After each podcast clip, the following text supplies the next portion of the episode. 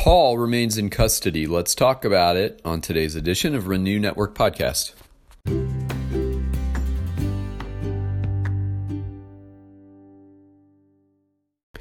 Good morning, my friends. We're going to be moving on in Acts chapter 24 today. Today we're looking at verses 22 through 27. We will finish the chapter.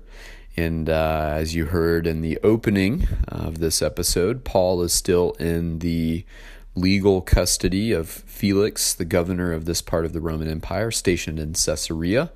Uh, he necessarily would have had lots of interactions with the Jewish population of this area. And now, what he is sort of um, uh, deciding on, the case that he's deciding on, that he's the judge over, so to speak, uh, is this religious matter that has been brought to his attention um, by the tribune, and uh, he's allowed. Uh, both Paul and his Jewish accusers to make their case. Now, in addition to the religious charges they're bringing against Paul, they made the case that he is a rebel rouser, that he's stirring up trouble in their city, stirring up trouble in their society, and that he should be dealt with firmly and decisively by those in charge. Their ideal was that Paul would be executed, uh, and certainly that is what they were secretly plotting to do. And today we find out um, where this goes, um, what Felix ultimately decides. So both sides have made their case, and now today we pick up with um, Felix's decision. Before we get into the text, um, let's go before the Father. Lord God, we love you.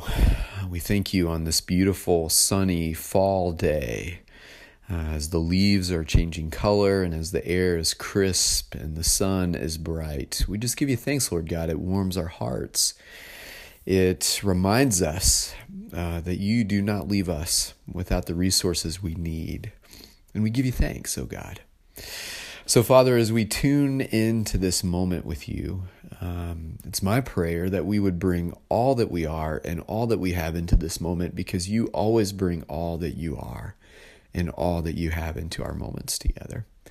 I pray that we would um, link into your heart today in a unique way, that you would speak through your word, and that we might benefit greatly from it.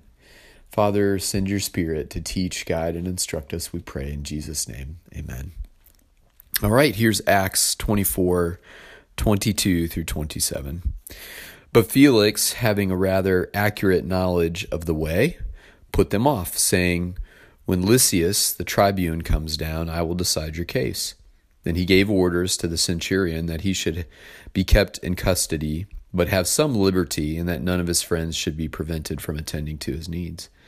After some days, Felix came with his wife Drusilla who was Jewish, and he sent for Paul and heard him speak about faith in Jesus Christ.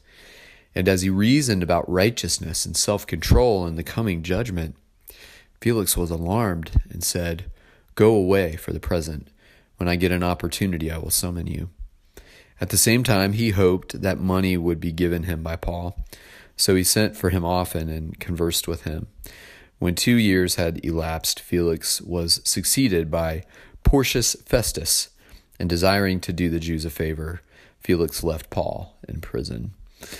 So, the build up to Felix's decision, he even talks about making a decision when the tribune comes down. He says, I'll decide your case. But then he holds on to Paul for two years and he's curious about this gospel message.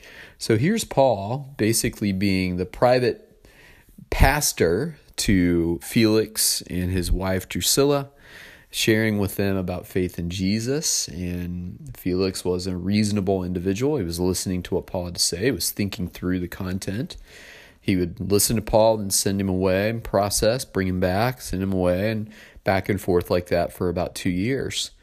Um, when that period had elapsed, uh, Felix uh, was done serving in that post and was succeeded by another uh, leader. And instead of releasing Paul in order to keep the Jews happy, he kept Paul in prison.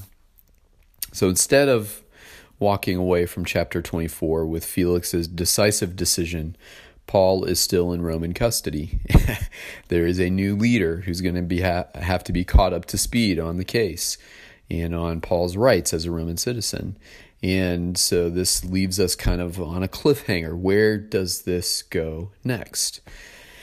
I think there are times in all of our journeys of faith where it feels like we're just hanging out in this place where we're just sort of treading water and things don't seem to be getting worse, but things don't seem to be getting better. There doesn't seem to be progression toward what's next, and we're not out of what is. Uh, we're hungry to to move forward, but we feel stuck in this little um, cycle that we can't seem to break out of, and um, to find purpose when you're sort of imprisoned by your circumstances or imprisoned by um, something that's going on in your life, a physical malady, uh, a challenge in your relationships, uh, bouncing back and forth from job to job, things like that, and and you just don't see that way forward, and you're and you're curious to know why you're stuck in this place.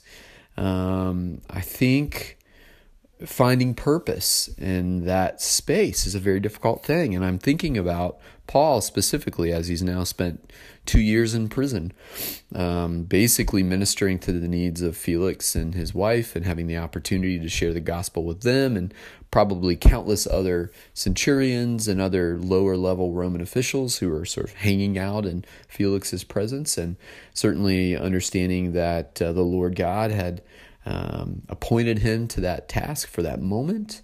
But believing that God was in it and believing that there's purpose in it, that can be challenging sometimes. And it's challenging for us too. I think sometimes we're quick to desire to move out of a season that God has us in when we have not fulfilled our purpose in that season. And that is not always easy, particularly when the season we're in doesn't look all that purposeful and, and is not seen to be of any benefit to us in the present. And sometimes the benefit is for us in our later life, not for us in the moment. And the purpose is not present in the moment, but the purpose becomes apparent later. And so, like Paul, languishing in prison for two years, desperately waiting on this Roman leader to make a decision about his case, and it seems open and shut, clear cut kind of a decision.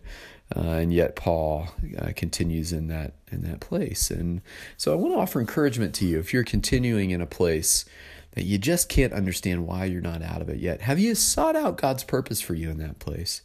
Have you found a way of aligning your spirit through surrender with what God is doing in this moment um, before hastily trying to figure out a way out of it? Um, it might not be necessarily enjoyable uh, or pleasant, but perhaps there's purpose in it that God intends for you to learn and, and to understand. And so, my prayer for myself in those seasons and for you in those seasons is that we would zero in on God's purpose and plan, that we would align our hearts with His purposes through surrender, and that we would say, Lord, have your way. Work through me as you see fit. All right, my friends. Well, thanks for hanging out today, and I hope this is of encouragement to you. Um, and we'll be jumping into Acts chapter 25 the next time we get together. Uh, but in the meantime, God bless you as you continue on in His Word.